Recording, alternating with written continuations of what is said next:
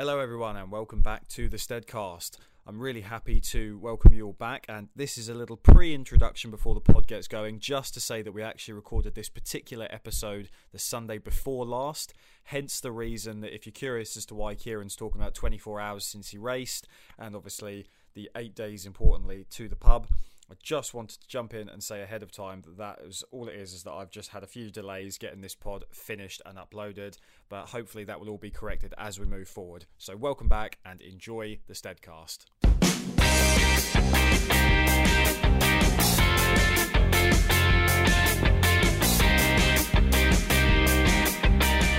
Racing is back, Steadcast is back.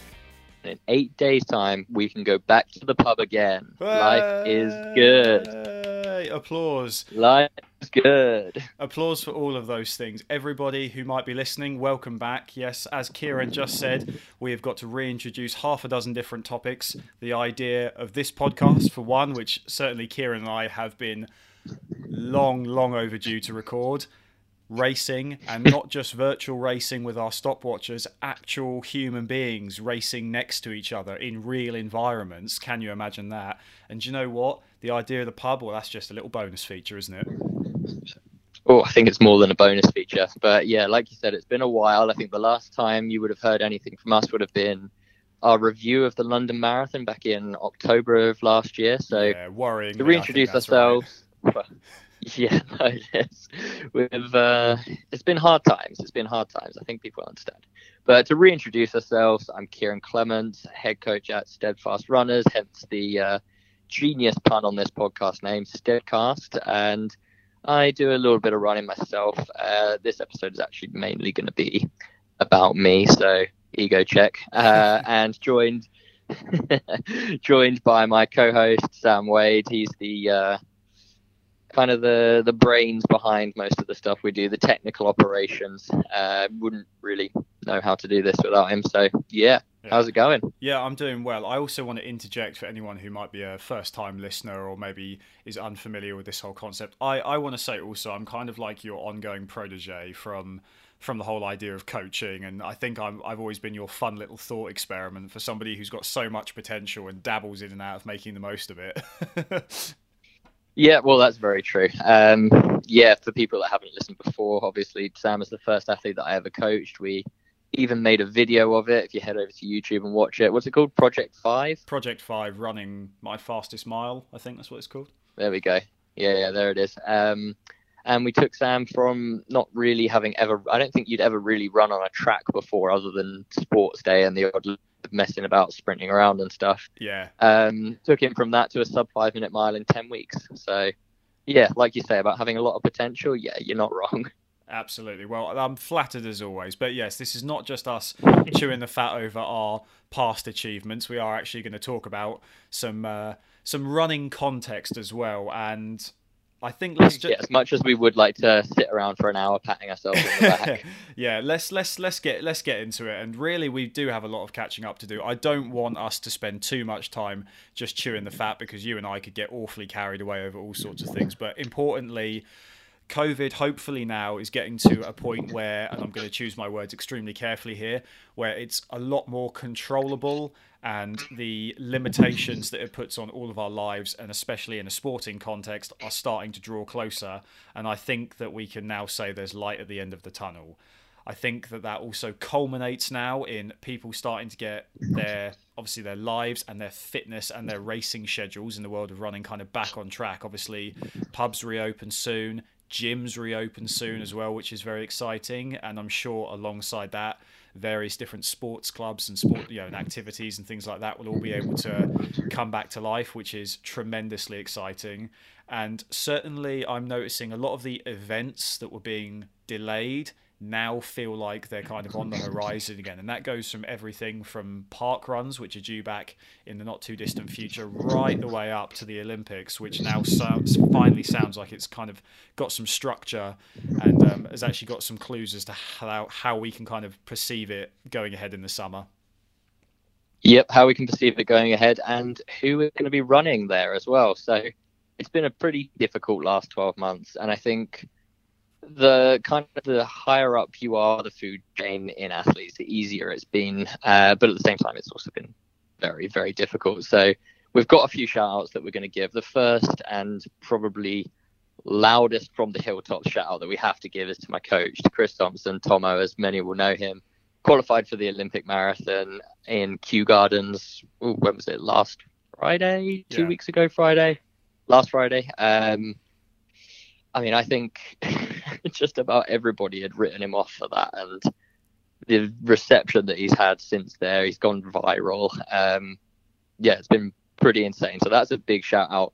But I also want to give shout outs as well to the rest of the guys in Steadfast Runners who have been training their asses off, and some of them have produced some unbelievable performances in time trials and just in training, like just reaching new levels. And to keep going through this, it's it's not easy to keep that motivation up when there's, I mean, it's been twelve months for some people without races at all. I mean, I, I just did my first race in, yeah, pretty much exactly twelve months. So yeah, no, it's not been easy, but there is there is hope on the horizon, and it is looking like things are starting to, for want of a better word, normalise.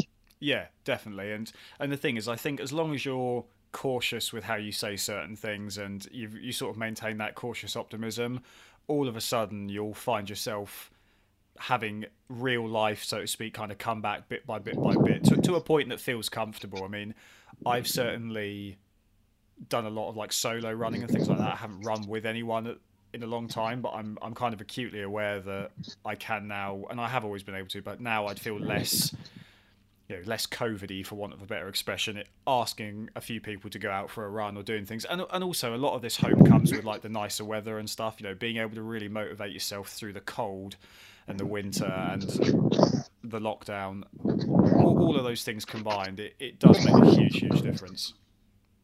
Mm, no, no, one hundred percent.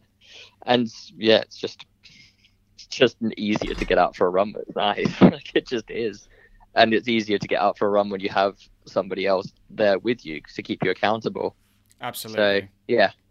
No, it is all looking good. Um, so, I mean, racing is coming back and it has been on. So should we talk about some of kind of the the heavy hitters? We already touched on the, the British Olympic trials. The British Olympic Marathon has now been announced. I mean, if you don't know what it is and you've been listening to this podcast, what are you doing? How do you not know this? um, but yeah, no, so there's, there's been some other pretty big races. The women's half marathon record fell literally just this morning. Um, sixty-four, what was it? sixty-four oh two? I, I I've had sixty-four oh three in my head, but whatever it is, it's uh it's jolly quick. sixty-four oh, it, it is jolly quick. Um, and without wanting to sound big-headed, it's quite impressive to me when a female world record is faster than a personal best of mine. Um, my half marathon P B is sixty-four thirty-one, which incidentally was exactly the same time as the previous world record. So yeah, pretty pretty good going. Yeah, so that's been exceeded. There's been um, re-announcements now of, I think, a lot of the big races, certainly on a like domestic scale, but also in the international thing. So I think people are going to start getting excited. Obviously, the London Marathon, as we always talk about, is it seems like it's fairly back on course for October. I was actually due to be running the big half, which was supposed to be the twenty-fifth of this month. Um, that's now had a rescheduled date to August. August, is it? Yep, yeah. Yep. Um, but what I think, what I think actually I really want to get you to touch on here, now that we're talking about races and things like that, is do you remember where the women's half marathon record was set? What, today? Just this morning. On- yeah. Do you remember where it was? What course it was? What country? What city? On honestly, no. It's one of those things. It just sort of it, it popped it popped up on my it popped up on my feed. And it was, it was just casually a sort of, oh, and here's a new women's half world record. And I was like, oh, okay. Yeah, no, well, I'm, I'm glad you said no, because me neither. So should we, should we kind of get a little bit into what we were talking about before we started recording with this? Um, just with how I think you put it best when you were saying these world, like world records are exciting, but when it happens at an event that you weren't aware was happening, and it's not really something that you care about, it kind of takes a little bit of the magic away. Is that is that a fair description of kind of what you were thinking? Yeah, I definitely think that's that's the right way to word it. And and it's not to be it's it sounds very difficult, because I have nothing but admiration for anybody who can really push themselves to to get a P B. And especially when we're talking world-class athletes, a world record is undeniable. It is a world record. However, there's certain platforms where world records have a lot more of an impact. And this, I, I give, I give you maybe some some key parallels. Think about any other sport. If you were to do, say, somebody, here we go. This, this let's let's go in running first, and then let's think about outside of running.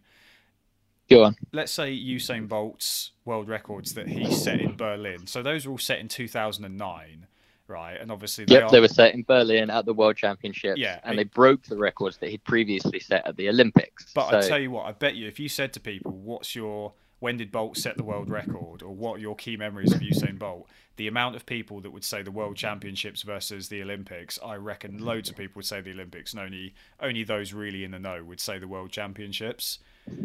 Mm. And that's because the scale of the Olympics and the build-up that those events have are much more important. And now if we were to apply that to a different sport, say, for example, like swimming, maybe less people follow swimming than follow football and running and boxing and all the other sort of, you know, sports that maybe get a bit more airtime. But I bet you everybody can say that they saw Michael Phelps set a world record back in like two thousand eight or whenever.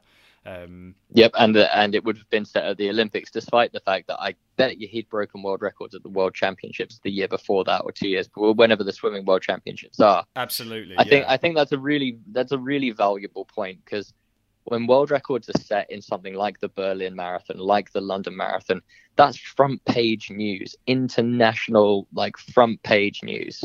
Yeah, but if it happens in wherever this half marathon was, I, I kind of wish I'd remembered it now so I could have said it there. But when you set a world record in wherever this half marathon is, not nobody really cares. And the half marathon, it is kind of a distance that doesn't get as much media attention as it should. I, I personally think the half should be an Olympic event, because I just think it's a... it's so different, vastly different from the ten thousand and from the marathon. Yeah, I think I'm... it's a nice little medium. But that's that's a completely different discussion. Yeah, I but think... yeah, it's go on, carry on. I was just going to say, I th- I think that it, it it doesn't discredit the athletes, but the fact that it doesn't get the attention, almost it almost has a, an air of discreditment. Not to discredit, you know, the world record, but it's I think of, yeah, I it, think what you I think what you're trying to say is it doesn't discredit the athlete, but it actually it does them a disservice. Yeah, like it, it's not their performance isn't getting the recognition it deserves because it happened in the wrong context.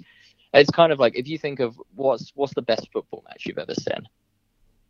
Oh god! I mean, certainly the first. I mean, I'm not much of a football fan, but certainly one of the ones that like jumps to mind will be like when Germany thrashed Brazil in the World Cup. That's that's got one of those kind of just go-to in thoughts. The World Cup. Yeah, I, I think that's the key. There is in the World Cup. Like, I mean, you could have an amazing game. Like, it, you could have Ipswich versus Norwich, the old East Anglian derby. It could be an amazing game. It could finish five four. It could have been back and forth. But because there's nothing really on the line, because that's just a game, like, or one one that springs to mind is England beat Germany five one in a friendly like a long time ago. I think it was two thousand two or something. It was. Yeah. Uh, I recently saw that because Germany lost like their third ever World Cup qualifying game, and that five one loss to England was one of them. Yeah, and I remember that game. That was an absolutely amazing game. I, I do as well, in fairness. But if you had asked me, without me being prompted to remember that game, if you'd asked me what's the best England game I've ever seen, I'd have said the World Cup twenty eighteen. Yeah, yeah. Definitely. So the big events get the the big attention, and I think performing at those big events, it doesn't necessarily have to be a championship event, but I think performing at those big events is better for the sport and for the athlete than at just a random time. I think you described it as just some person who's found a course that's really fast and has paid a bunch of athletes to go there, and yeah, there's not really any spectacle or build up or this, this, well, this fanfare is, I mean, or any involvement with anybody else. And it's just, we're here to manufacture these times Yeah, this in is a sport it. where times really at the mo- like with the state of the sport at the moment, I think times should really be put by the wayside, and we should focus on competition. Yeah, and that's that's actually something that's really really interesting, and I'm I'm glad that you kind of worded it that way, because yeah, what my my point that obviously I made kind of off air, and then as you sort of reinforced there, is that you get the impression that people kind of scope out kind of people scope out the potential for these events to really be successful, and that's great, don't get me wrong. However, when you have an event like that, if it's if it breaks a record in its first year, it it kind of goes, oh well, that, you know, it almost takes the edge off it, and and there's no legacy. I think that's a good way to word it as well, is there's no legacy.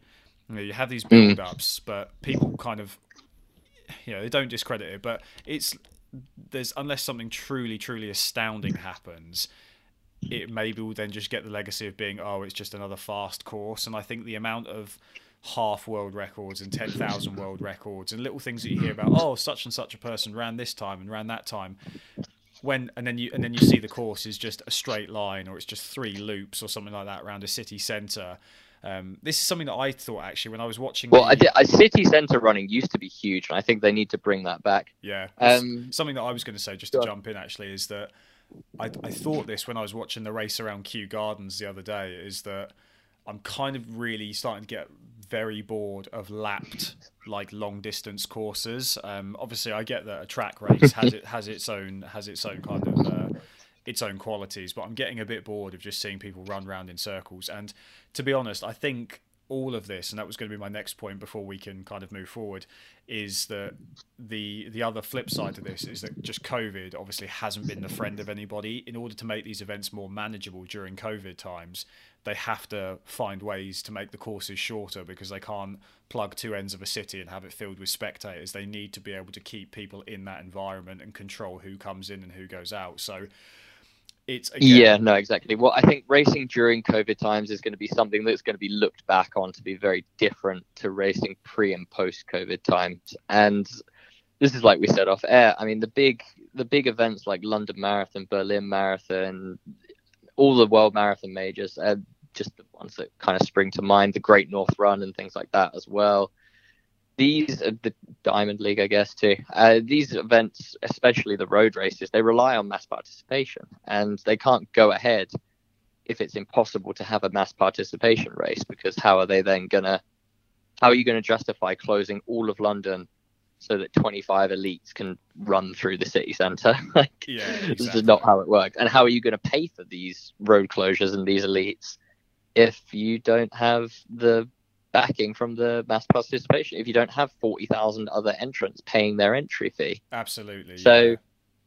I think that th- I think that it will go back to kind of the way racing was in post-COVID times. I think we will be looking more at um, kind of the big performances will come at your Berlins, they'll come at your Londons, they'll come at your your Olympics, that sort of thing. Um, but yeah, during COVID, people have had to do with it, like do what they can with it, basically, with what's allowed. And they have been doing insane jobs. Like, we'll kind of flip it on its head. We've had our little curmudgeonly moan. Like, now we'll bring some positivity to the pod. And I think it's a good time to transition. While we're talking about fast times, we're talking about new events that are popping up and are really making waves. And that's quickly before I move on to that. That's one thing that I want to say is events can... Like, we're not saying that everyone has to do these historic races, and if you don't do them, then I don't care what time you run. I don't care if you run a world, run a world record. That's not true. Valencia now has a reputation. If I see a race is going ahead in Valencia, I think, oh, yes, that's going to be quick. I can't wait to see that. I'm going to stay up late or wake up early and watch this half marathon or ten K or whatever in Valencia. Night of the ten thousand P Bs at Highgate, that's got a reputation because it's just got the atmosphere. It's exciting. It's the British champs and the European Cups. There's something on the line. And the Podium five K, which is what we're going to talk about now. It's a really exciting event. So this is the race that I did. But before we talk about me, we're going to talk about another world record. I don't know. We haven't, we didn't discuss this. And I can't believe we didn't discuss it. But there was a world record at this event. Yeah, I saw. Last night. You did see this. Okay. Yeah. So Beth Potter, she ran fourteen forty-one. for a women's world record in the five K on the roads. I mean, that's that's an unreal performance. And like, I get, having been there and seen kind of the atmosphere and the course and just what had been cultivated, like I, I can see how it happened. And I can I think that this event, once you can get some crowds in, you can get people kind of right on the edge of the track, drinking beers, you can have music, you can have speakers, like you can have a crowd. I, I think this event is going to become absolutely electric in the next few years. Yeah. Yeah. And, and do you know what? Certainly I found it kind of difficult to, um, because obviously I was watching it on a live feed, which is the best that I could manage. I found it mm. difficult to kind of understand the layout of how it was just sort of on there. But the thing that was good about it was that you did get regular views of the groups going past. And I think that is like, and that was only, it was only shot from obviously like a person's perspective. It wasn't any aerial camera work or anything like that. Um, exactly. And I mean, imagine that if you got a bit of production quality on it, like if you got, if you had somebody sat in a buggy or, or on the back of a bike or something, and you had a drone to get some like aerial shots like you say, and a couple of other kind of cameras where you'd see the runners run past, that I think there's a lot of room for this an, an already really exciting event to grow. Yeah. And I think just and to... the fact that people are the fact that people are running fast, it means you're going to get the athletes. Yeah, this is it. And do you know what? And I think to kind of tie it in with, I think to, to kind of tie off the points that we were making before we just moved on here, is maybe a really good way to, to kind of summarize this is, I think, because like I say, I'm getting a bit bored of the lapped, like city courses, or the lapped longer, longer courses. I think what you need to have is when you're doing courses, when they're like point to point through cities, that's better because you get to go on a tour of the city or the a tour of the area as you do it, rather than they're going past Big Ben again, or they're going past whatever event it is again, you know. So you either need to have either a tour of the environment, or if it is going to be lapped going around the same environment, like you've said, it needs to have a degree of like spectacle to it. You need to introduce the story and the spectacle to it, and and if you can turn yeah this... and well I think you also need to have a lot of focus on splits. Yeah, I think you need to have a lot of focus on splits, a lot of focus on what's happening. I like uh, you need to have somebody, let's say you're streaming it, you need to have somebody on the commentary who knows how to do play-by-play, who knows how to identify an athlete, who knows how to look at the race, see what's going on, who looks good, who doesn't. I mean, Tim Hutchins does this really well. Um, as does Steve Cram, as does uh, oh, a whole bunch of people. Um, you need somebody like that who's able to kind of talk them through what they're seeing on the screen. Yeah, I and think help that. And I, you need I, a crowd as well. Yeah, absolutely. And I, I think a good way to, to do it as well is is for certainly for running and, and events like the Podium five K that you were at, to really begin to. to become fun for people to watch. Like, because obviously the runners will always watch it and will always, they'll get their enjoyment of it from the un, from their own understanding. If you want to appeal to mm. a wider market, you kind of need more people to understand like splits and things like that. And and that comes from people having the confidence to explain it on the commentary, rather than just going, and so-and-so's ahead and so-and-so's ahead. Like, if you can start to get people to understand those things, then it's going to make a big difference. Yeah, exactly. And I think it's it's not particularly difficult to to do either. So an example of what they could have done is we we passed through two K in five thirty through through our two K split in the race. Yeah, you could quite easily say you could quite easily do the maths on that as well, especially if you have a strong involvement with running. You could say, right, they've gone through two K in five thirty, that's fourteen forty, that's thirteen forty-five pace, which is the same pace as the park run world record. Everyone's done a park run. Yeah, you can relate yeah. to that. That's, I mean, that's a very specific example there. I mean, Beth Potter's run, I think she ran over a minute faster than the park run world record. I mean, wow, how about putting that into context? So she's run an outright five K women's world record. Okay, what does that mean? Oh, it means she's a minute faster than the fastest park runner ever, and also faster than every five K runner ever. Like, yeah, it's it's just putting it into context. And I mean, whilst we're on the subject of appealing to a mass market, should we get to the big one? Do it. So there was a the reason why this race, among many many reasons, has really stood out and really broken new ground, and why I think it's such a good innovative race that's going to go from strength to strength is they had something at this race that I've never seen at an event of this level. Like, yes, it had a world record, so who obviously it's of a very high level, but I don't think people were really expecting that. People were expecting it to be kind of a national class type of race, type of level. But what they had is they had gambling in this race. So it was William Hill, is that right? That's right.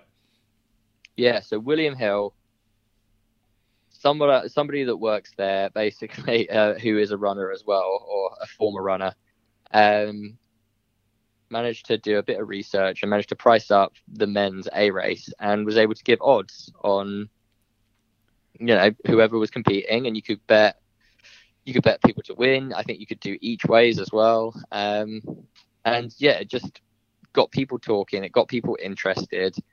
I mean, I don't think you'd have followed the race as closely as you did if you didn't have a couple of quid on me, which, sorry, you lost, by the way. No, it's fine. Um, yeah, and, and do you know what? And this is this is something that I thought about that. And do you know what? And you and I have discussed this, certainly, I think, on podcasts in the past and in our own personal... I'm sure, yeah, I'm sure we've mentioned it on here before. Yeah, is that in order for things that are maybe a little bit more niche to suddenly have more excitement, why not introduce having beers in the stadium? Why not introduce a bit of gambling? And again, apply it to mm-hmm. any apply it to any other sport. You know, if you apply it to, you know, football or boxing or even other kinds of racing, um, you know, people always always put bets on like the horses, and you know, you know people that have put bets on, you know, greyhound racing and stuff like that. And there, it's seen as part of the, it's seen as almost part of the culture of the sport. Whereas it's not. No, no, no it's, uh, you said it, it's not part of the culture of the sport. It's the whole sport. Well, would you, you go, ever? Yeah. Yeah, would yeah. you ever consider going to the horse races or going to watch the dogs and not gambling? Yeah. In fact, yeah, no. Would you yeah, ever consider that? No one would. Yeah. No one wants to just go and watch people, not people, no one wants to go and just watch animals race each other. Yeah. So why do they expect that to be so different for people? Yeah, because exactly. of the stories, fine. And, because athletes, they are people, they're relatable, they've got stories. But I think once you get to a certain level, unless you're at the Olympics, an elite, an elite athlete that isn't winning the Olympics isn't relatable. Yeah, absolutely. How do you do that? Okay, we'll put something on the line. Put your money on the line. Yeah. And um, people people people don't have the opportunity to do that. If you gave, I think if you gave most people the opportunity, right, you can bet on this animal or you can bet on this human, you'd hope they'd choose the human. Do you want to watch this? These people sitting on a horse, whipping it, trying to make it run as fast as it can? Or do you want to watch these people compete against each other? Uh, absolutely. And do you know what? And there's, and also it's it's kind of a format that, like I say, it hasn't really existed, and, and people get excited for things like that. Um, you know, why, like I say, I, I think also there can often be, especially with like the big horse races and stuff, not like horse racing, uh, you know, sort of expert or pundit or anything. Um, but I think there is a degree of kind of, there's a degree of snobbery. There can be a, bit, a degree of desperation. There, there's half a dozen different sort of characters that you insert into those environments. Um, but ultimately it's seen as being kind of one one way or the other, depending on what your opinion is. Either it's seen as being a luxurious sport or kind of a sleazy sport. I think every, mm, yeah. I think everyone, even if they don't necessarily understand running, kind of respects it when it when it gets to a, a high level. And I think for a lot of people, you know, it, let, let's say you had to force somebody to watch it, what's the way they're going to find their enjoyment out of it? Saying, no, I take a punt on it. And and you know what? And how funny would it be is... Is and they don't. You don't even have to invest money to make it interesting in that way. So no, again, the that's, first that's a big, big athletics competition that I ever went to was the English schools. And I remember sitting in the stands with my mates, and like you don't, you don't really have anything to do. We didn't have phones at that time. Like we didn't have like iPhones where you could just scroll through Instagram and not like listen to anything. So you're stuck in this stadium until your race is on. You're there for probably five hours during the day. So what do you do? You watch the races. Before it, you're like, right, I'll have the kid in the green vest. Okay, oh, I was going to pick him. Fine, I'll take the red guy. Yeah. Oh, nice. Okay, he looks decent, but I reckon this guy in black is going to be the one to win the race. And you watch it, and that makes the race interesting. Even though you don't know who these people are, they're not running an event that you're particularly interested in sometimes. You know, like it could be the fifty-five meter hurdles. Like I've no interest in that, but if I want red to win and my mate reckons green's going to win, suddenly I'm watching that with interest. Yeah, absolutely. And and and yeah, I I think that because I think that needs to be one of the ways that we introduce it. And certainly, if you were to then introduce it into environments like Podium five K, or like we've talked about in the past, having it on like racing circuits and things, like introducing that degree of spectacle. That's one of those ways that all of a sudden you can make athletics kind of become a little bit more sexy and cool and fun than it would be otherwise. Yeah, no, I think it would massively grow the sport. Um, the biggest limitation uh, to actually getting that off the ground, uh, and I'm, I'm cheating a little bit here because I listened to a pod um, on my way home from the race yesterday with the guy who um, priced up the odds for yesterday uh, as a guest, and he's bas- what he basically said is, it doesn't make money. You, I think this is almost a direct quote from him, is if you priced up a ping pong match on the other side of the world, that's going to make more money on William Hill than pricing up, you know, this race or a B M C or the British Champs or something like this. I don't know why that is, and I can't quite get my head around it. I think, I think you could, I, if you could convince the right people to do it, and maybe he'll be one of the kind of the pioneers of this, and this is just the beginning of a snowball effect of athletics becoming as popular again as it was in the sixties, seventies, eighties. But I think if you market it right, I think there's a huge amount of opportunity here. Yeah, definitely, definitely. There, and, there, and there needs to be. And, and yeah, hopefully, uh, hopefully this is one of those things.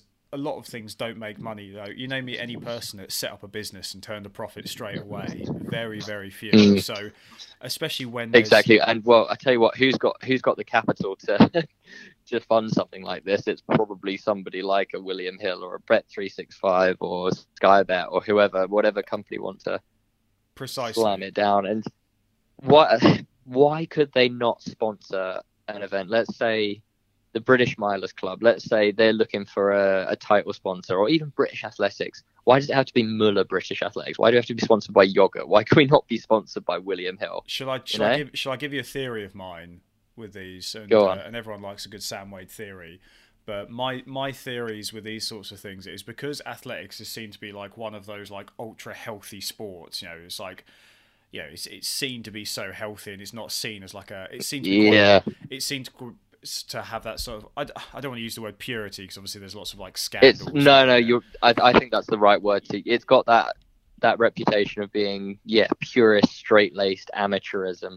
Ab- absolutely. And I think it needs to, and, and you know, and I that, think that needs to go. I think that's stupid. Yeah, and, and you know, don't get me wrong, there's obviously there's some nobility to that, but I think gambling and all these sort of William Hill types, obviously they, they get their ugly they get their ugly name from, you know, when the when the fun stops stop. You know, they get an ugly name from from all that that kind of um, I don't know, media backlash and all the attention you get from these gambling sites. But ultimately, This is what other this is what other sports rely on. You know, obviously we, we talk about boxing casually on here, and I, I watch a lot of it. And all of, you know, I think Anthony Joshua's fights are all sponsored by William Hill. And you name me a fight that doesn't have, um, you know, whichever gambling company is is sponsored, you know, on the canvas. They're they're all there. And why why should a, a sport? No, exactly. Well, I can't. Th- do you know what? Now that I'm thinking about it, I can't think of another sport that wouldn't have that isn't easy to gamble on. I mean, cycling maybe is one that I could think of where you wouldn't you wouldn't bet on like a national cycling event, but I mean the Tour de France, for example, you could easily bet on.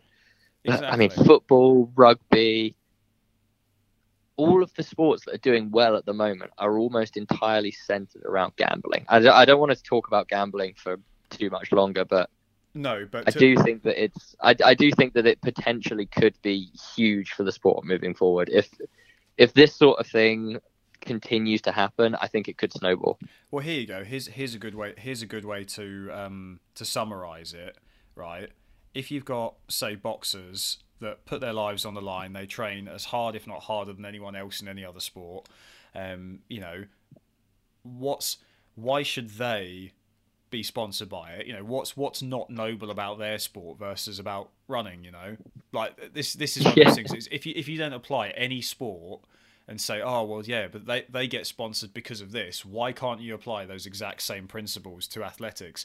As you and I have said mm. c- continuously, often You know, because the thing is, in a in a sport, say for example, like fighting, just to bring it back, because I think that's one of those things that everyone fancies a punt on, even if they know nothing about it. People feel like it's a little bit more fifty fifty rather than you have to be in the know and you have to know every single participant. We should probably transition into what we've titled this episode. Um, we've teased it a couple of a couple of times, but basically what we're going to go through is how I, me, Kieran, went from couch to sub fourteen minute five K in seven months. And I think that's a bit of a clickbaity title. Absolutely. If, if we've ever had one on this, because it wasn't a pro, it wasn't couch to five K, but it kind of was. So where do you want to start? Do we want to start with the whole build up to the race and then we'll talk through the race, or should we just get the do it the race result and going through that out of the way, and then we can take a little bit of a deeper dive into kind of my build up and the training that I did and the setbacks I had kind of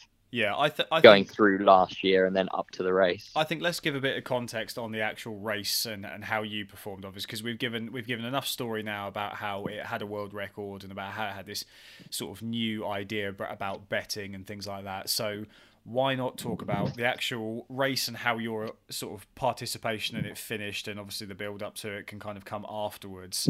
So give us right, give, okay. us a load, yeah. give us a lowdown on just your basic experience in the, you know, your start, middle and end of the race itself, of race day itself.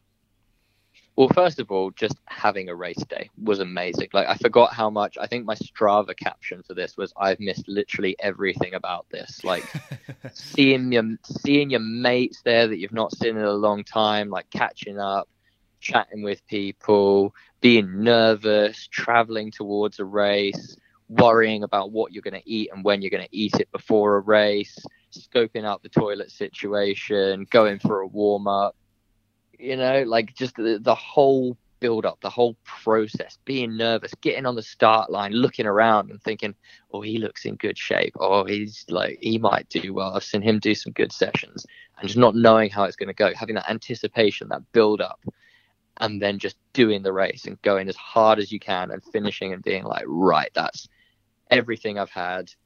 Relax, go for a warm down with your mates, call your coach on the way home, call your friends, family, like just digest the race, not being able to sleep the night after the race. I saw four a.m. for the first time in over a year last night.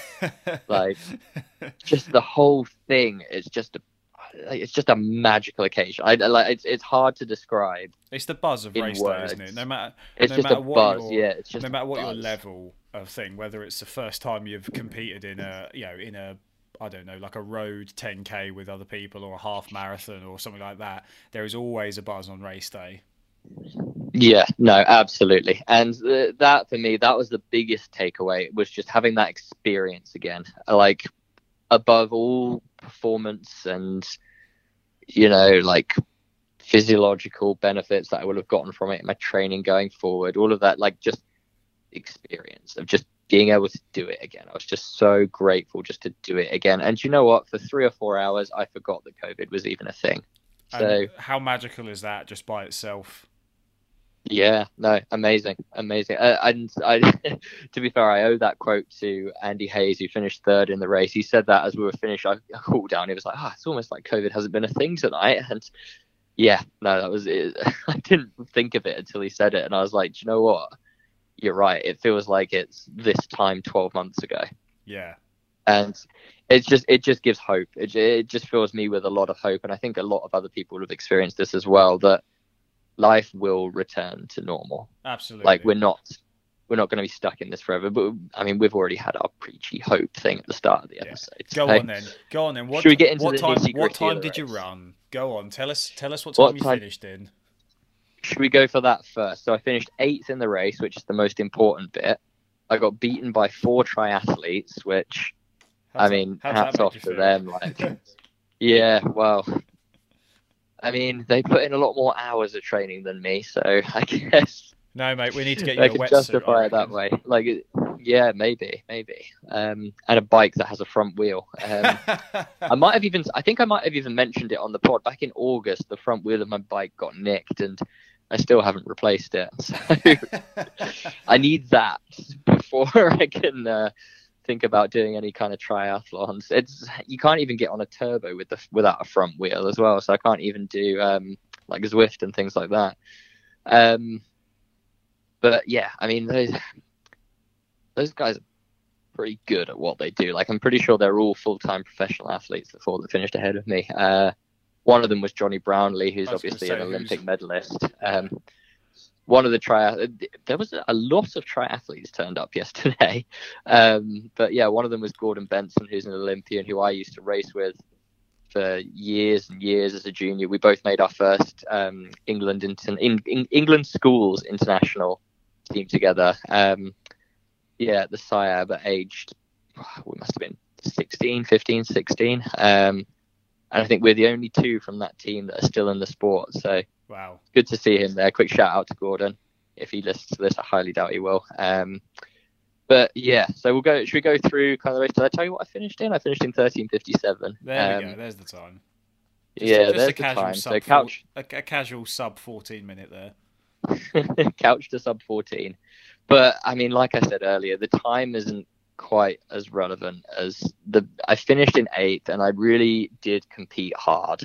Yeah. And we'll get into that. So basic kind of overview of the race is it went out pretty hard. We were, I think we were two forty-two, two forty-three or so through the one K. Like I said earlier, about five thirty through two K. And to be honest, I felt really, really comfortable. I felt great. I was right in the pack with the leaders, just kind of sitting pretty, feeling great through two K. Pretty much at halfway, somebody I think went to the front. I think it might have been Grant Sheldon, the triathlete, went to the front and just sort of pushed it on just a little bit, and it was just that like half a notch quicker than I was ready to go with at that time. Like, right. the, I think if I had gone with it, I might have blown pretty badly, and I actually nearly got him on the line, so it proved to be a pretty hefty move for him as well. Um, so I dropped back a little bit there and just sort of lost concentration, I think, just from being from not having to put myself through that kind of racing, ignoring how you feel and just going with moves and just reacting and trusting your fitness. I just hadn't done that in such a long time. I just missed that move, partly deliberately and partly kind of just from a lack of concentration. Right. It just kind of got away from myself a little bit. And it wasn't until it was one K laps, the course, and it wasn't until kind of halfway through the penultimate lap that I sort of realized that I was in no man's land. And there wasn't much I could do about it. So I, I struggled after halfway. And I think from halfway all the way to the finish, it was a bit of a struggle. Um, but what really kept me going, and what I'm quite pr- probably potentially most proud of in this race, is that there was a huge group behind me. Like, it must have been a group of about ten athletes that all ended up running between thirteen fifty-nine and about fourteen oh five. Four or so. I'd have to look on the results. fourteen oh four, fourteen oh five, something like that.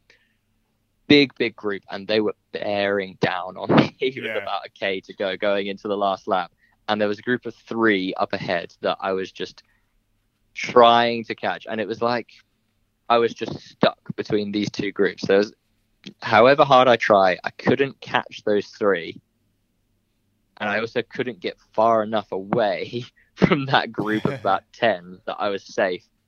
So I was just sort of, I mean, I was going as hard as I could to stay away from them and to try and catch them. Uh, and I ended up holding my position um, and really, really fighting for it. I mean, it's, it's the hardest I've run in well over a year, probably since December twenty nineteen when I ran a ten K um, out in Paris and ran twenty-eight fifty-two off the top of my head. Um, my ten K road T B.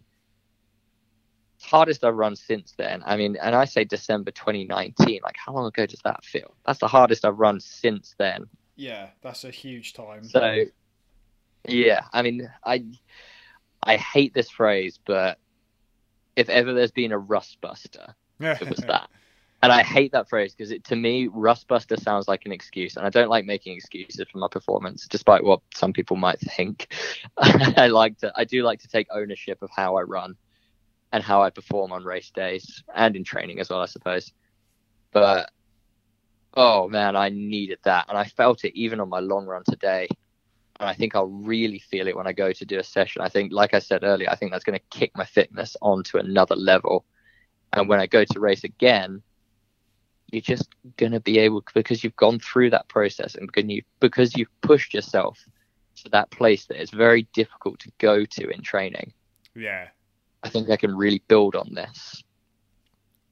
Yeah. Uh, it's, and that's the bit that's the bit that's exciting about it. Yeah, and, and I mean, obviously I don't have much in the way of kind of racing context that I can apply to that situation, but I certainly appreciate the value in several other fields of of kind of brushing off the cobwebs. I mean, in, in my own, not necessarily racing or running experience, but in my creative endeavours, um, just like I said to you before we started recording, doing this podcast kind of feels the same as brushing off the cobwebs for me. And I made a video for the first time in God knows how long the other day as well. And, and that, just that activity of, oh, right, this is this is something I haven't done in such a long time, means that now that I've done it once, I'll probably get the bug again and I'll be able to to start moving forward. So I think it's just one of those things, no matter what your field is in in the world of lockdowns and COVID, now that you're well, now that the world is starting to have that reopening, people are starting to rediscover what they can achieve, which is which is so positive. Um, exactly. So yeah, so this is excellent. Um, maybe let's talk about your experience building up to it then, because obviously we've we've sort of talked about your result, we've talked about the event, and we've had a bit of a general chin wag, but certainly from where you were, say, six months ago, or even in I remember when we were going to try and record a video in August last year, and, and it was sort of you were out of action because of, let's say the guilty word, injury. Let's let's let's have a talk about where you were six months ago compared to now, and, and obviously how it felt right, yeah, so overcome everything. Yes, exactly. So this is what I kind of want to be the the real meat of the pod, like the real informative bit. If you've managed to make it till here, congratulations, you are now going to be rewarded with some advice, some analogies, and hopefully a fairly interesting story. And I want to take quite a deep dive into my training and how I dug myself out of this hole.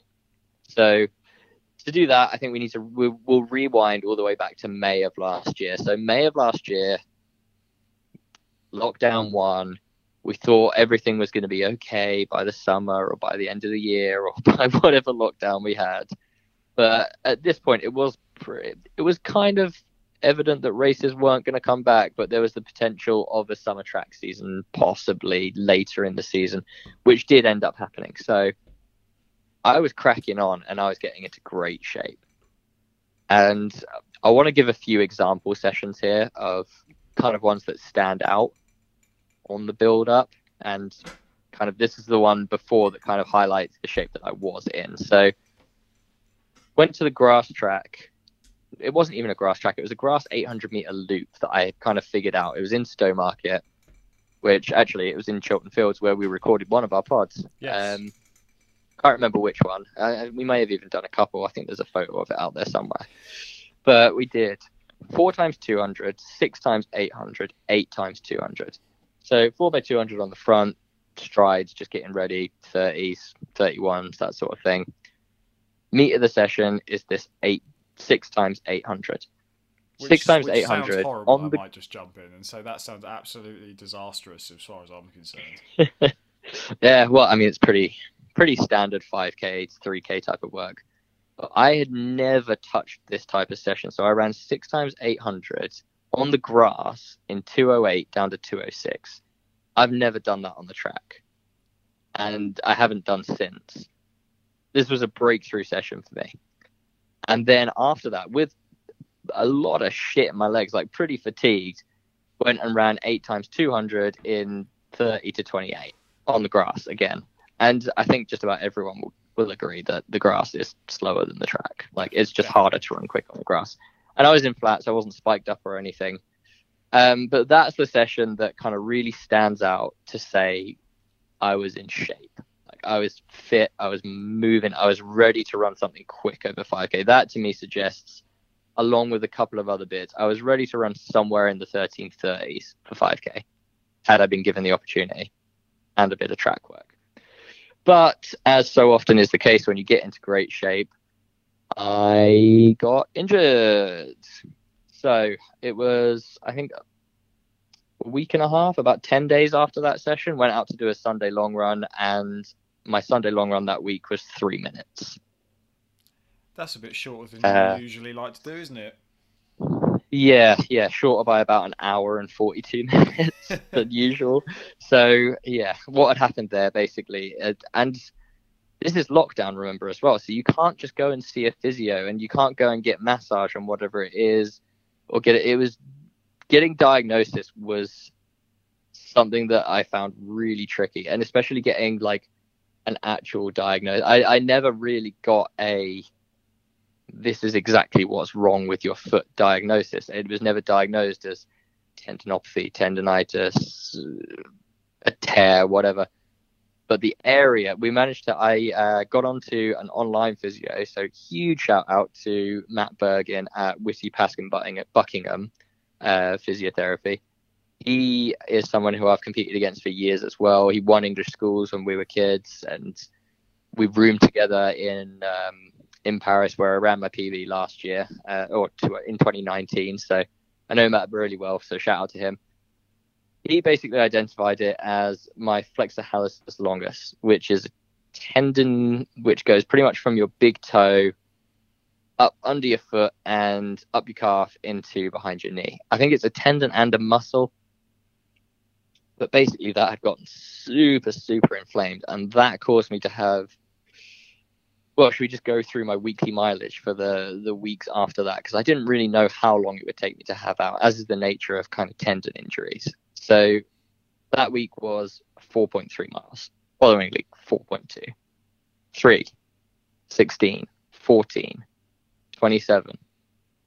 Not a lot going on here, right? No, I was going to say usually those sorts of things are your afternoon mileage instead of your weekly mileage.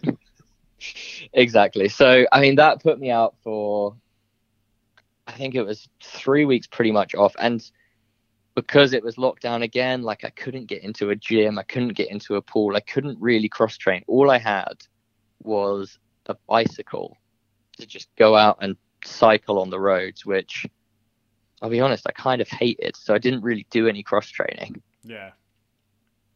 But I mean, eventually in kind of the, the back end of June, we get back into it, doing some walk jog type of things. And well, I mean, should we find what my first...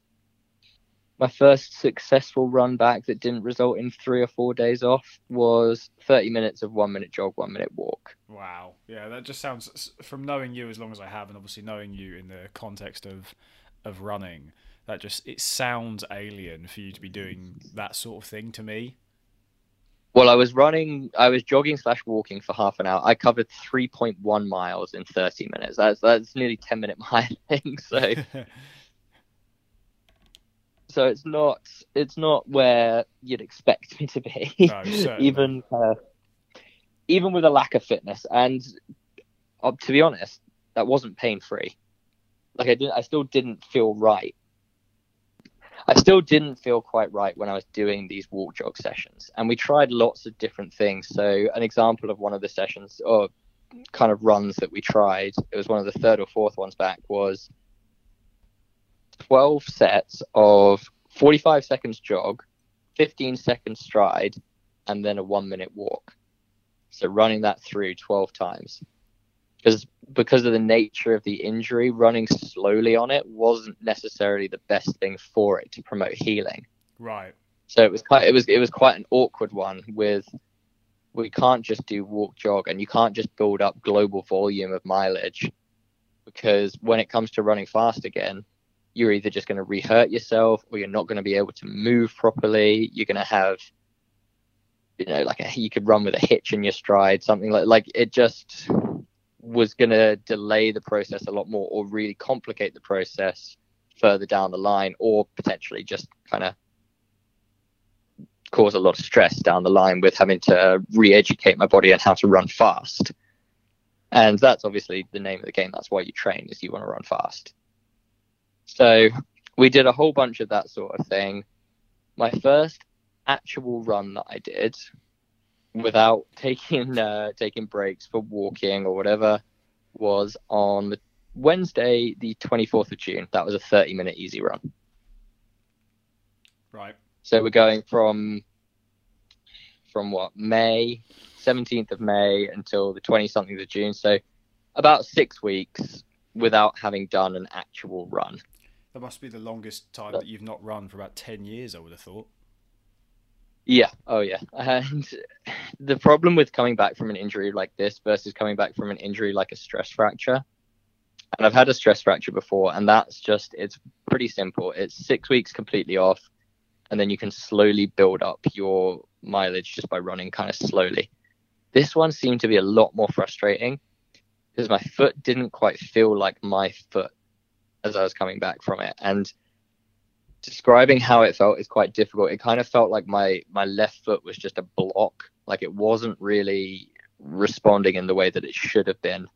And I haven't really spoken openly about this injury, and we haven't put it on the pod because I wanted to have a race like this to show, like, basically I didn't want to moan about being injured without coming back from it and having the performance to back it up. Now I've had a performance to back it up, I'm going to have my little moan, but hopefully this is going to help someone who's kind of going through injury realize that, like, if you take your time and you're sensible with it, you can come back and you can perform at the level that you were at before. I mean, that performance was four seconds slower than my P B um on an, in a time when I wasn't really prepared to run a fast five K, which we'll get into. Yeah. But without, I mean, without going into too much crazy detail, um, slowly built up from there. Dabbled in some kind of actual sessions, so it would have the structure of a session, but it would be kind of, you know, like a quarter of what I'd normally do. Um, so, for example, one of them here is a five-minute tempo, four times two minutes, four times one minute, four times thirty seconds. Uh, that's that's a very, very short session for me, especially at the speed that I was running these at. Um, But basically, I mean, the comeback was on, basically. Like, I was I was starting to move well.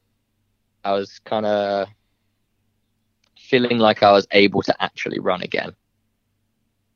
And one session I think that's probably quite good to highlight, and I want to highlight this so that people realize just how patient you have to be when you lose fitness and you're coming back after a long period off with injury.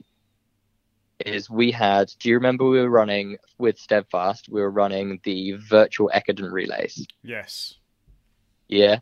So everybody ran a leg from five K, seven point two K, ten K. I was assigned a ten K leg, and I ran thirty-three seventeen. And I think I even put it on Strava to save face as ten K tempo. Oh, good first. ten K tempo brackets virtual Ekiden. Uh, just to try and save face. But I tell you what, that tempo, quote unquote tempo, was pretty close to the line. I could not have gone much quicker than that. I maybe had another thirty seconds in me. Yeah, I was unfit at the time. Um, but I mean, you don't, this is one of the things with social media, and I, I thought about being honest about it, but didn't just didn't bother. I just, just lied instead, said it was a tempo. I, I'd love to know what my heart rate was on that day, because it was probably it was probably in the high one nineties by the time I finished that. Jeez, uh, that yeah. effort. Which, yeah, I mean, that's that's racing heart rate if you're doing a ten K. That's that's pretty close to max heart rate. But yeah, and that actually kind of screwed me up for the best part of a week. Um, just didn't did a couple of sessions. I think I dropped out of my next session. Um, not even halfway through. Um, session after that was hills and some very, very slow mile repeats. Um, but yeah, eventually kind of managed to get myself back into it before the second injury decided to strike. Cool. We need to get some dramatic music for you, I think, with things like seven, yeah, I know we do. The injury strikes back. Yeah, no, it is. Too fast, too injured. Um, the re-injuring. Oh God. um. Anyway, I mean, this was was it literally the day before we were supposed to do the beer mile? I. It was. Yeah. It was. It was very close. It was within that same sort of time period. It was pretty close to it, and basically, what I managed to do here is I went on an eighty minute long run and managed to tear my calf at the soleus. And I have absolutely no idea how I managed to do that. Um, but again, because you can't go and see the physio because it's locked down, I had to just sort of, uh, me and my coach basically just spoke about it, discussed my symptoms and things like that. And we were like, yeah, that's, we don't know to what grade it's torn, but that's a torn calf, like, or a strained calf. Like, basically, you're not running for at least two weeks, best case scenario. Um, yeah. And that was what happened. I didn't run for two weeks, but I was lucky. It was a relatively low grade, at least we assume. And by the time that had healed, I was able to get in and I was able to see a physio and I was able to get treatment on it. I was able to go and see a chiropractor because I think the reason it happened is because my hips were so far out of alignment for not getting treatment for so long and from favoring against my left foot, trying to protect that foot after the injury for wow, that's interesting. You know, yeah, that's really interesting. Yeah, exactly. Well, I'd been I'd been kind of running on it throughout this whole time. And I wish I had, when I had first felt that pain in my foot, I wish I'd just been like, nope, through two, three, four weeks off. Like, we're in lockdown. There's no races. Just take it as an end of season break. Um, but it's very hard to see that perspective when you're in the moment as an athlete. Of course. But yeah, anyway, I was able to get treatment, things like that. Had my two weeks off. And then we're back into the couch to five K training. First run back. Guess what it is? Don't know. I was expecting a guess. Sorry, so it was I the was... thirty minutes of one minute jog, one minute walk. Oh, I see. Sorry, uh, I, I wasn't I wasn't sure on whether you were going to go like first run back was either going to be something ludicrously pathetic or ludicrously hard. I can never tell with you. Yeah, no, it was it was ludicrously pathetic. So we're back to you know the couch to five K stuff. We're back to doing one minute walk, one minute jog. Um. Good anecdote actually is I was doing one of these around Bushy Park and it was a really hot day because we're now in the middle of August, and this is why th- this was seven months ago, so this is hence the title, couch to five K, couch to sub fourteen minute five K in seven months. This was seven months ago and I'm doing couch to five K training training.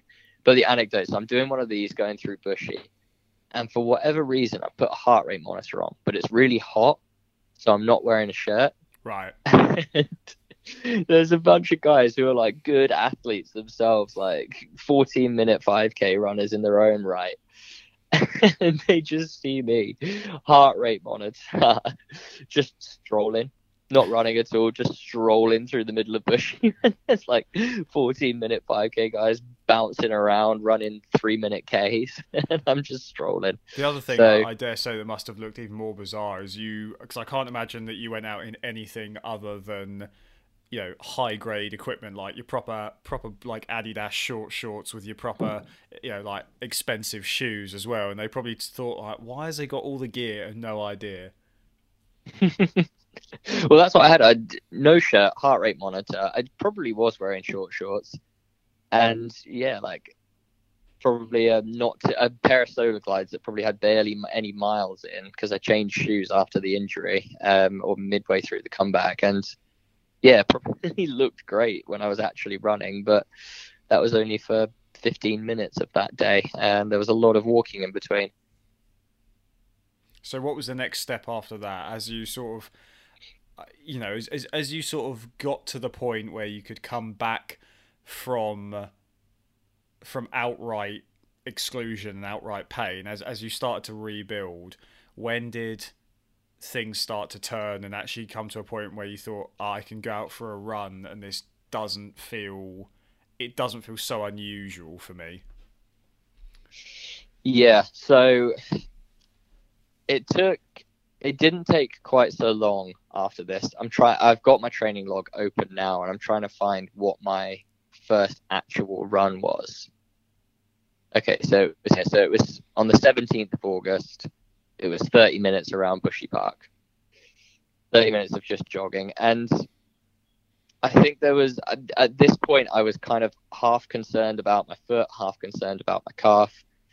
And it took quite a long time from this point of slowly building up mileage and then slowly adding in intensities. I'll try and find one of the first actual kind of sessions that I did.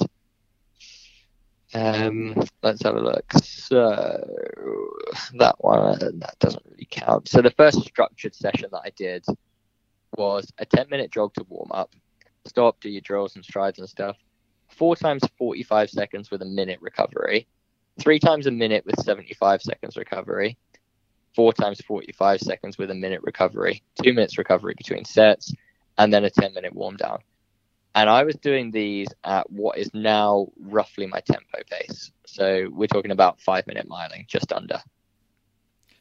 And this is for forty-five second reps, one minute reps, forty-five seconds. Like, I was pretty much starting from scratch, and this is not a long session by any means here. So yeah, that's, that's what we were working with. That week was a twenty-five mile week. And it was basically just, I mean, after the after getting re-injured after the first injury, and that essentially making three months of not training, we kind of discussed and came to the conclusion that patience was going to be the key here. Like, it doesn't matter how long it takes, but I need to be able to get back to full training and to be able to do it healthily. Of course. So if you feel anything along the way, pull back. Only progressed very, very slowly. So it took like it, it took a long time for me to do anything that kind of resembles what I would be doing now. But over the course of the few months, I mean, throughout August, I was sort of just doing walk jogs. Throughout September, I built built my total mileage up to about forty miles a week, and I was doing sessions like that one and just slowly adding in a little bit more each week. So that session I described there was about what, like seven eight minute volume.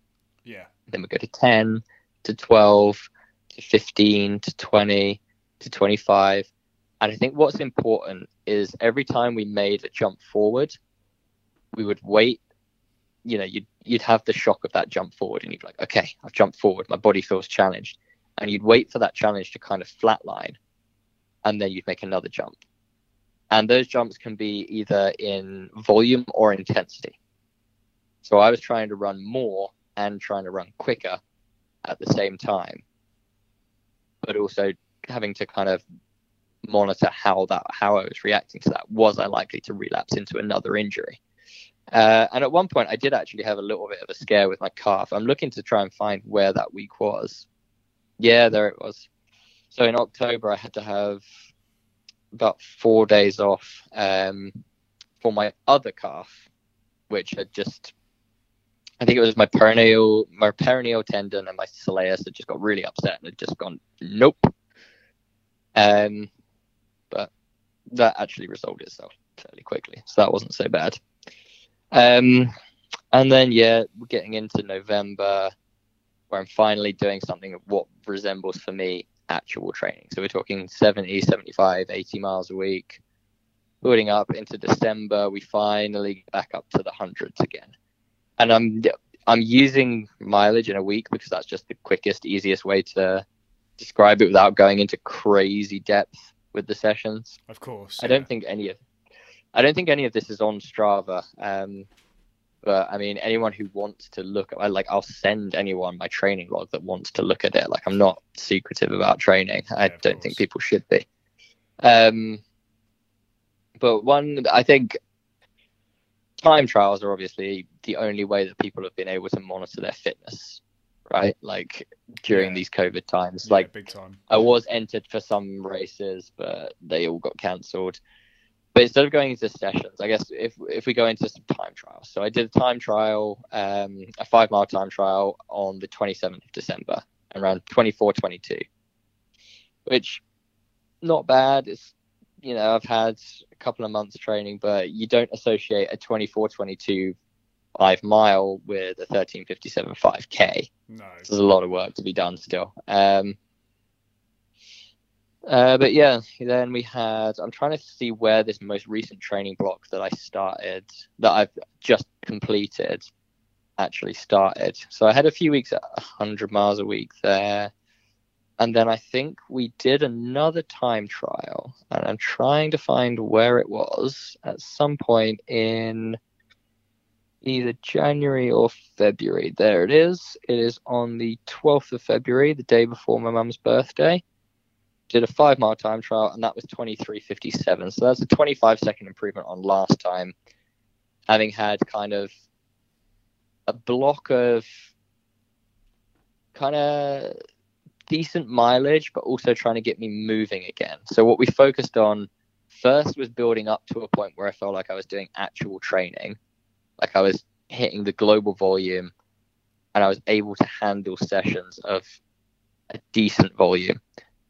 And then pretty much right around the turn of the year, after that time trial, we decided, okay, let's get some speed back in the legs, because Jesus, the last time you ran fast was in May, and now we're in January of the next year. Yeah. So we did, we didn't have access to the track either. So we basically just had to do what we could with what we had. So we're going into Bushy, and let, let's see if I can find an example of, of something of a good session where I got moving. The hills is probably a good example of what we did. So, I mean, here's an example of, we started off with some pure speed, and then we did some V O two max work. So we went to Richmond Park, went on the hill, did eight times ten seconds, took a long rest, and then did five times three minutes up the hill.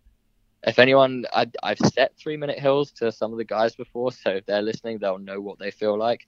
Three minute hills suck. I bet. Yeah. I, I would, the only way that I can describe them to somebody who's not done them is if you've done one K reps off a really long recovery on the track, and like you're trying to run that kind of three K, five K type of intensity, like you're running hard for a K. Yeah.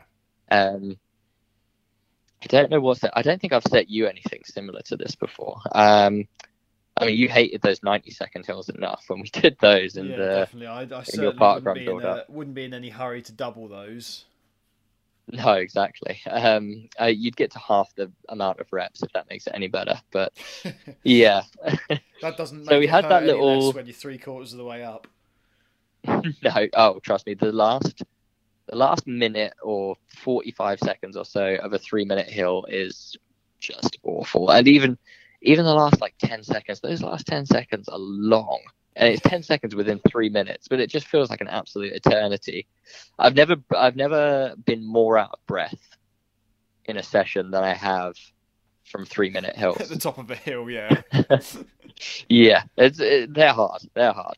Um, so anyway, we have that little block of just trying to get the legs moving a little bit. Cause I was getting kind of basically just stuck at around four fifty to five minute type of pace uh, in all of my sessions. Like no matter what kind of the rep length was, recovery, I was just a little bit stuck. So we had this block of getting the legs turning again, and that culminated in that five mile time trial, which went pretty well. Like I, I ran it with Jake Shelley, my teammate. Shout out to Jake. Um, he really helped push me on as well, and that's that was the only taste of competition I've had in a year up until yesterday. So wow.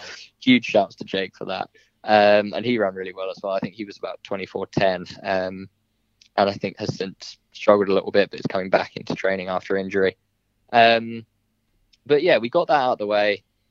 And then between then and now coming out of the race is we've basically just done a big six week block of big mileage and big sessions, big half marathon type sessions.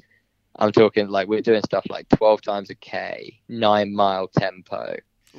Uh, what's some other big ones that I've done? Four by two mile, uh, six sets of three minute, two minute, one minute off thirty seconds, two minutes between sets, like big, big volume sessions. So fi- running a five K at the end of that was tough. And where I feel like I'm at right now is really, really fit, but just not quite race sharp, and get, getting that race in.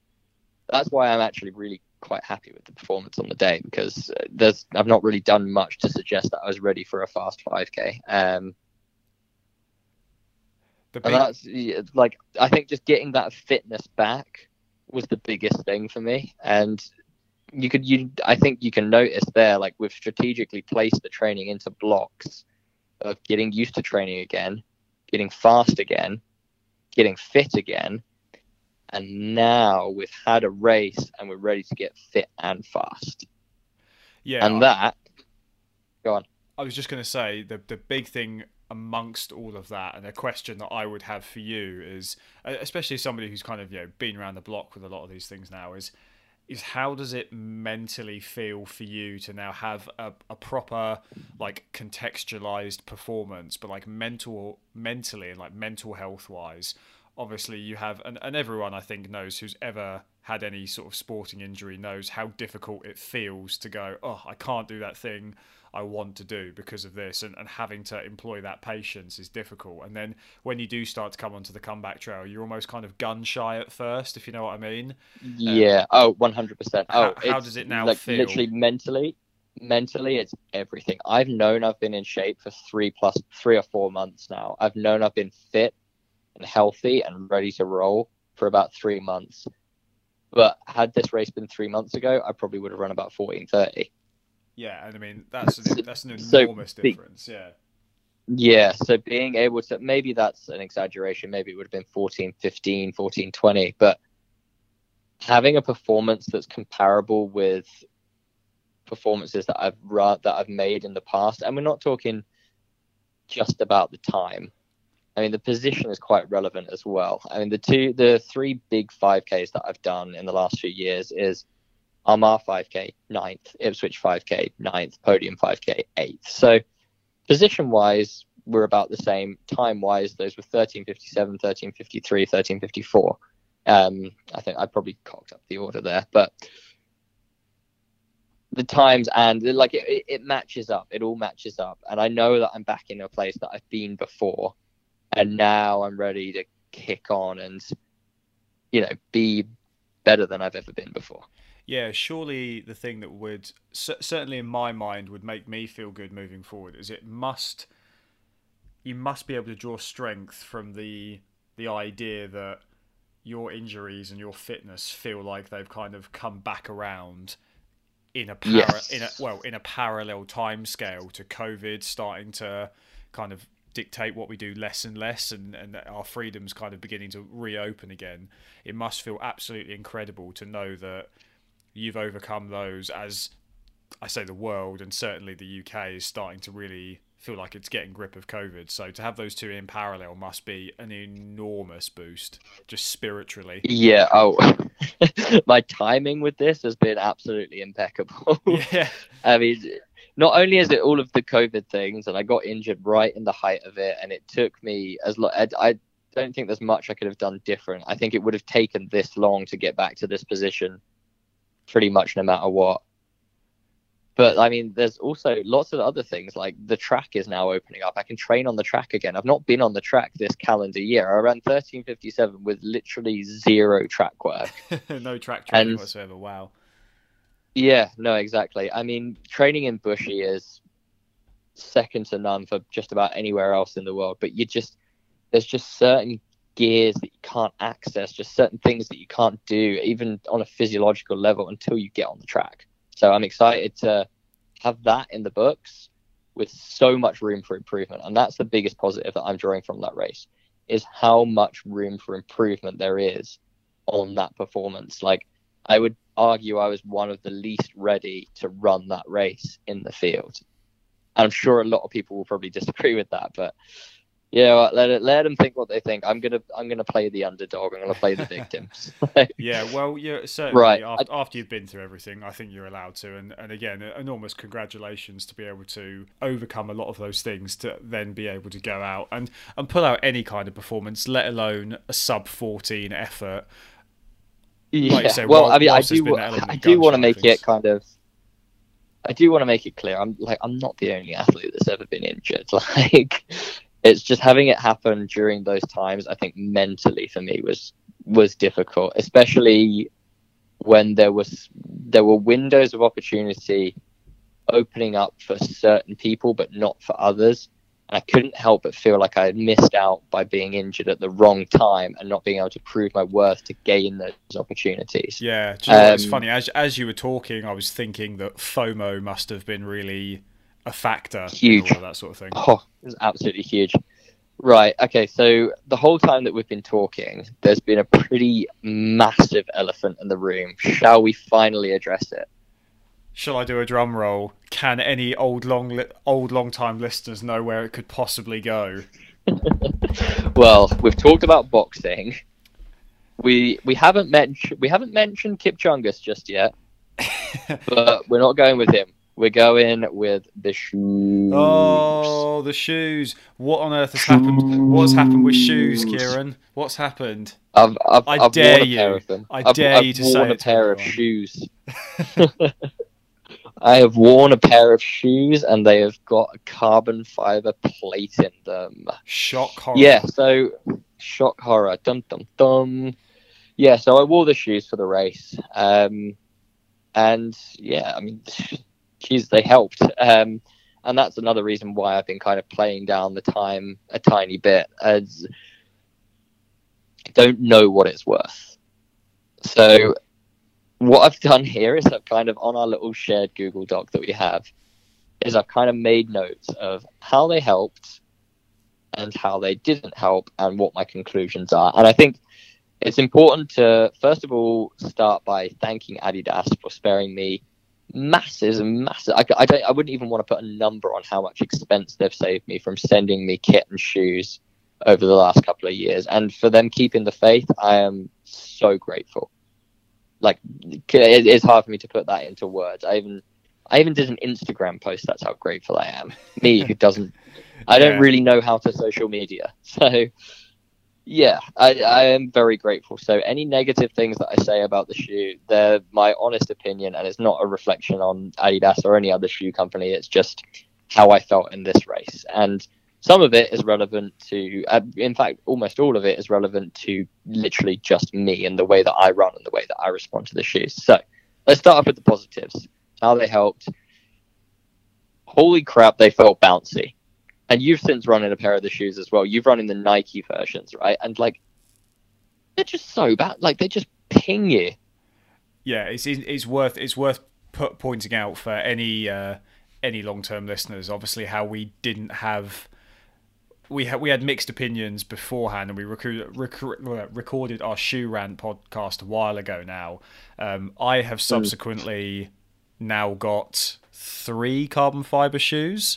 Um However, I want to interject with one pair. I've bought the um, I bought the Ineos one fifty-nine Alpha Flies, kind of more as a museum piece, just because I like the way they look, and uh, I'm going to kind of like mount them on a wall because I believe that they are their own form of uh, their own form of performance art, if you will, and what they represent is much more important than uh, than kind of them as a, as a tool, so to speak. Um, yeah, they they're your shrine to King Elliot. They are my they are my shrine shoes, um, and they weren't available in the U K in my size. Um, so I actually have had them. I've not done an Instagram post or anything about them, which is unlike me. Um, but I've had them since November, and um, they're still that's that um, shoe in men's sizes hasn't been available in the U K. So that's kind of the effort that I went to get them, because I had them specifically imported, because that's I could have bought any old Alpha Flies. I could have bought the orange ones or the black ones, but I wanted those ones specifically. Um, so that's it. So I've got those. I bought a pair of Vaporflies um, just because I thought, well, I'll get to a point where I'll want to take a race seriously. Um, and I received a bit of inheritance as well. So, um, So that was kind of how I decided to treat myself. Um, and then the third pair... You, you took them for a bit of a spin as well, right? Yeah, I've only run three miles in them. Um, and that was when I was off the back of no training whatsoever, um, and went out and ripped like a windy eighteen, five, like eighteen twenty-five K or eighteen minute twenty-five five K. Yeah, um, that's, not, that's not bad. I'm, I'm sure we'll have listeners whose P Vs are... not eighteen twenty. Yeah.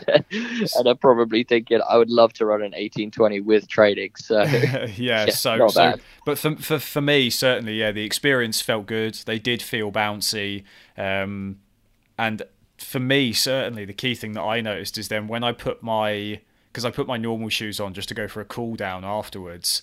Um and I felt sort of like different muscles in my feet and in my legs and things working. Like they just felt flat, and they sort of felt almost like I was running in clown shoes, um, which was yeah, a bizarre well, the, feeling. The quote, the quote from my run, my long run today in the first mile was, "I feel like I'm running with slabs of ham on my feet." Yeah. Like you just feel like you just feel very slappy and very uncoordinated when you first go back into normal in shoes. Fact, and unco- that was uncoordinated. I warmed down in a regular pair of shoes, spot. But yeah.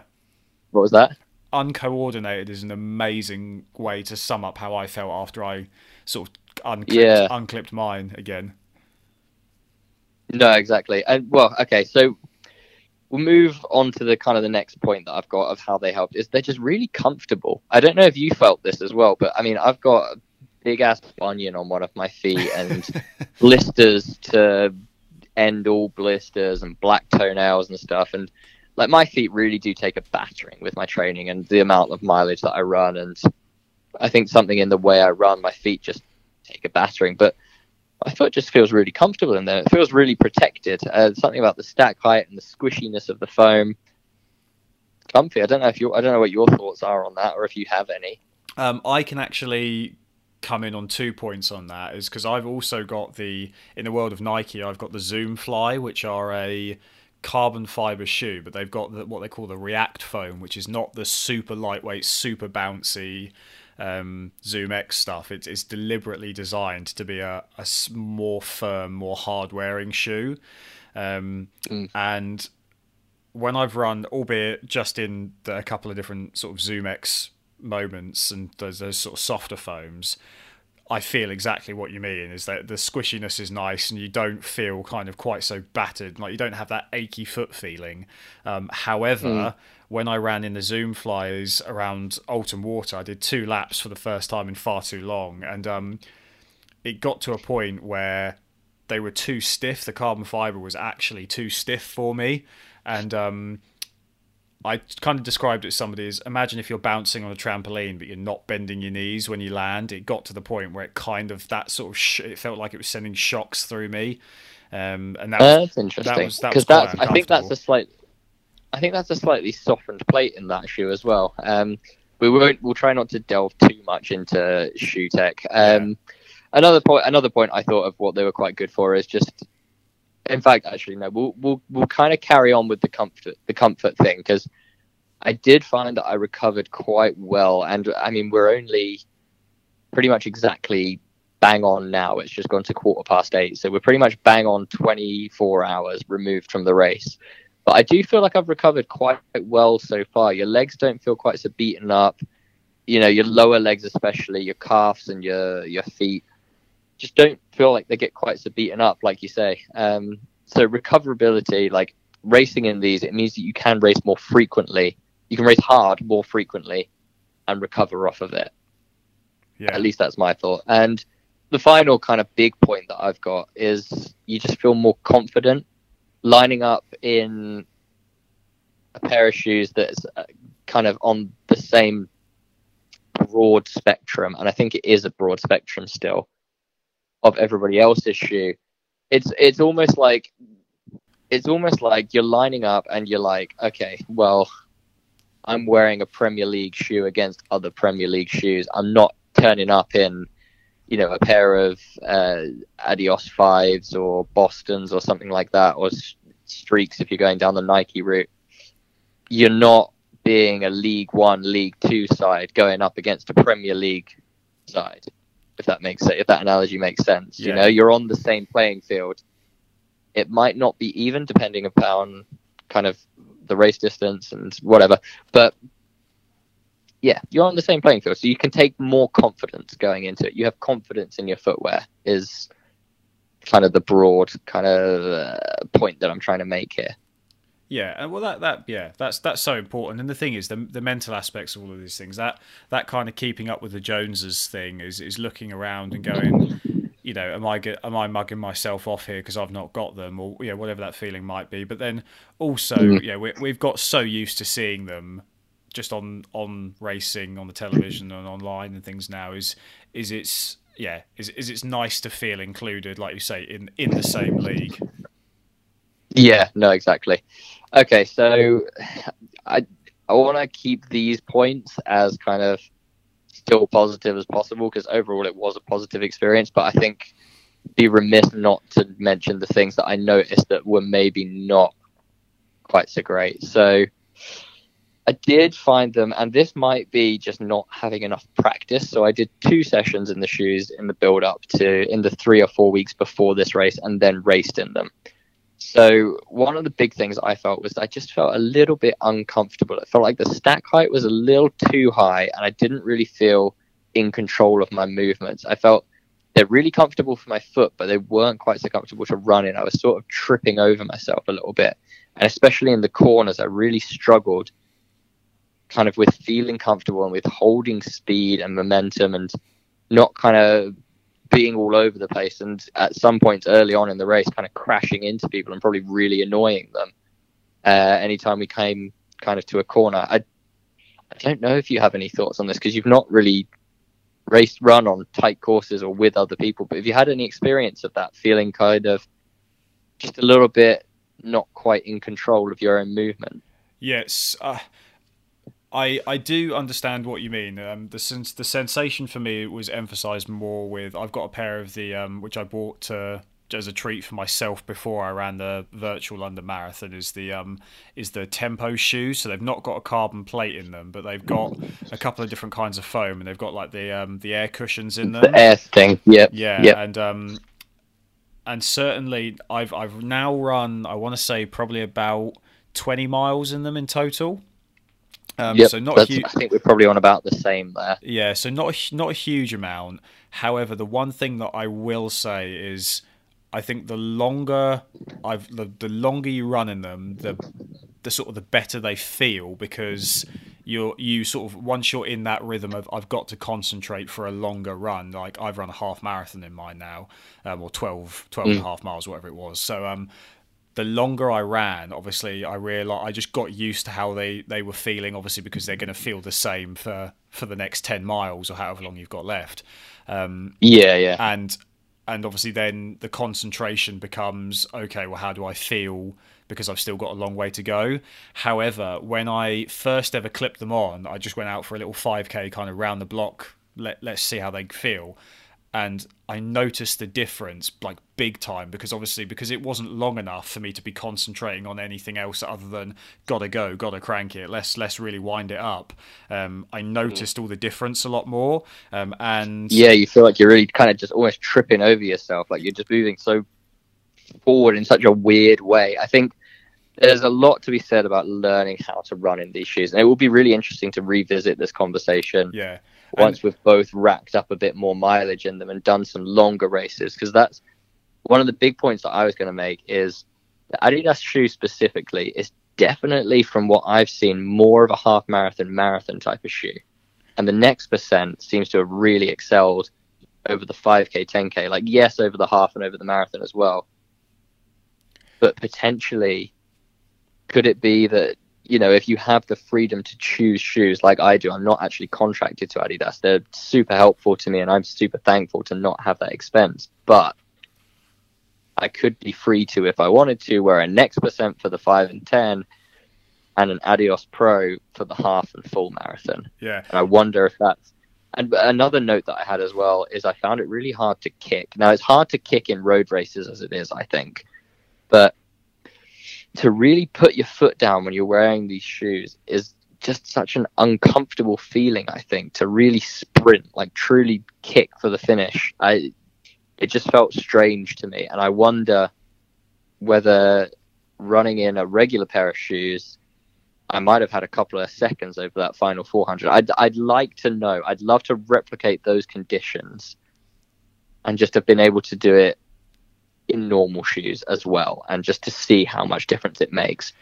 I think my, my coach summed it up quite well, is he basically said, first of all, one of the first things he said on the phone was, I thought you wore the Next Percent. I saw the results, and then I saw that you wore the Adidas shoes and not the Nike ones, and that explained why you performed at the level you're at instead of ahead of the level you're at. But yeah, the only reason you performed at the level you're at is because you were wearing the shoes, and had you not worn them, you probably would have performed at below the level you're at. And the level I, I'm at is the level that I'm training at in regular shoes. And the reason he thought I would have performed below that in a race is because it's it's just been so long since I raced. And to get a performance like that in a regular pair of shoes, you kind of you need to have had some kind of comparable effort outside of training in a racing environment prior to it. Yeah, and do you know what? That's something that I've I've certainly tried to try to think about. Um, and mm. with my obviously with you know, unlike you, I I have paid for these shoes out of my own pocket, apart from the Zoom Flies, which were a gift to me for Christmas. So I mustn't uh, I mustn't too uh, be too disrespectful and just say, oh, I've had to pay out all my own money. Um, but but yeah, obviously I've had to pay out to them. So for me, I am acutely aware of of trying to use my shoes in certain situations so they don't just get chewed up. Um, yeah. But, but one thing that I have been conscious of is the Zoom Flies, which are car- obviously carbon fibre, is I've tried to run in those in a diversity of situations now. I've now run in them with fast, fast times, you know, fast five Ks and things like that. I also have run some like slow, longer runs. So I did like eight minutes of eight, eight miles at eight minutes in those shoes, just because I thought it will be good for me to try out that type of shoe in that type of run. Um, and once I was finished, mm. I, you know, I felt fine, but um, there were moments where I thought, actually, I don't think this is necessarily the the right way to use these shoes. I I felt like they needed that extra, you know, that that extra impact to really make the most of them. You know, when you're running hard and your foot is really going boom and pushing into the ground, I felt like they needed that. Um, and for me, that is kind of my way of learning with them. And I think you're right. A couple of your notes here that you've said about kind of learning how to run in them is really important. And things like things like the kick, it would be really interesting if you said did a session and then maybe you finished off your session with some one hundred meter sprints, you know, or whatever it, whatever a kick equivalent might be. So a couple, you know, a couple of sessions of two hundred is do it in, you know, maybe do your track session and then change your shoes and then just go and do a couple of loads of one hundred meters maybe out on the road, just in those shoes, because mm. then that way you're going to learn how it feels, and if you need to make those little you'll learn yeah your body will learn how to run fast under fatigue mechanically in those shoes. That's a, that's a really good point, and that's kind of part of what I was saying, where I was kind of like, you know, we're so inexperienced in using these shoes, and I think everybody is really some people have managed to accidentally maximize them, I think. But figuring out how exactly to do that, I think, is going to take a while to kind of unravel and to become kind of common knowledge. And I, you might have really hit onto something there. That might be a really good point. Yeah, just um, it's uh, and the thing is for me, and, and certainly in my own experience, um, something that I'm really now trying to take in the importance of is beforehand, you know me and how, how I've been. I've very much been a kind of a cheapskate when it comes to these sorts of things. I've just had a couple of pairs of shoes. I've just gone out and run in them and not really given thought to those. Whereas now, um, as I focus on, because I've had my own little couple of not major injuries, but little little niggles that make me feel uncomfortable, is I've tried to really contemplate how to recover and how to be sensible. And part of that I've realised now is really using my shoes appropriately for the for the situations I'm in, and um, and certainly for my. for my half marathon effort, whether I do it in August or whether I kind of do one off my own back in, in the meanwhile, um, I will be sure to do some tempo running in my race day shoes before I actually finally commit to the commit to the, the on the day race, you know? Yeah, no, one hundred percent. And well, before we dig ourselves so deep into a shoe hole that we can't get out of, I think we probably want to wrap it up, because uh, I did remember... Uh, as I was scrolling through the doc here as you were talking, and I was definitely paying attention, um, listening word for word, taking it in. Uh, our next pod that we're planning on doing is literally titled "Should I Wear Carbon Fiber slash Maximal Stack Height Shoes in Training?" So we'll try and wrap this up for here. A conclusion for myself is: will I wear super shoes in races from now on? Yes, in road races, I'm gonna be wearing a type of super shoe. But I'm going to have to think about which ones, depending on the race distance and what I've done in training and the build up to it. And that that's my, that's my conclusion on the shoe stuff. I think we've already kind of reached a conclusion on the how you go from couch to sub fourteen minute five K in seven months is, first of all, have a background of doing it before. Yeah, definitely. Most importantly, no matter what level you're at, when you get in, when you get injuries, the most important thing, like above all else, is just not to rush. Don't rush back to fitness. Just take it slow. And it wasn't until we realized that we had nothing to lose that we took it slow enough to get me in a position where I was healthy enough to push on again. And that's the most important thing, is you need to be healthy before you can actually run fast again. It sounds obvious, but sometimes you just need to hear it again, don't you?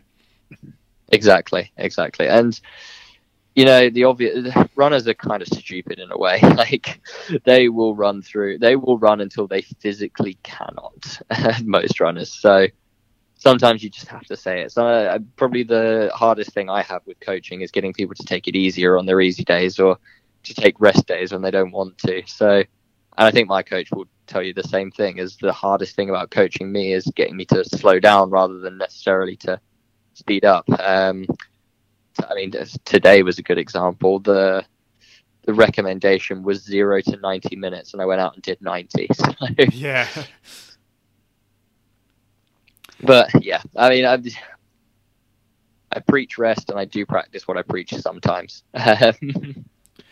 Yeah, sometimes. And and you know what? Actually, next time next time we pod, I've got my own experiences like that that I can kind of talk about on the on the basis of relaxing and learning learning how to rest. But uh, shall we save that one for another time, because we've now been recording for long enough, to put it mildly. Yeah, yeah. There, we may have to come up with some chunks of this to edit out. I think it's mostly good stuff, but whew, it's going to be a longie. Right, so thank you, everyone, for, for tuning in. If you've made it this far, Jesus, I mean, yeah, you deserve a medal, or you're in real trouble. Nothing we can say is going to help you. But thanks, everyone, for tuning in. We'll hopefully be back a lot sooner than we were last time. Uh, Sam, have you got any last remarks? It's good to record again. It's good to embrace creativity. And it's good just to have a chat with you, because you and I don't talk nearly as much as we should do, because we've always relied on formats like this in the past. So, yeah, it's good to uh, good to have a catch-up. And, yeah, I'm I'm excited to uh, kind of... I'm excited to see the light at the end of the tunnel when it comes to COVID, and I'm excited for the sun to come back out and, and yeah, and us to really be able to start doing what we want to do again. There we go. Racing is back. Steadfast is back. The pub is almost back. Life is good.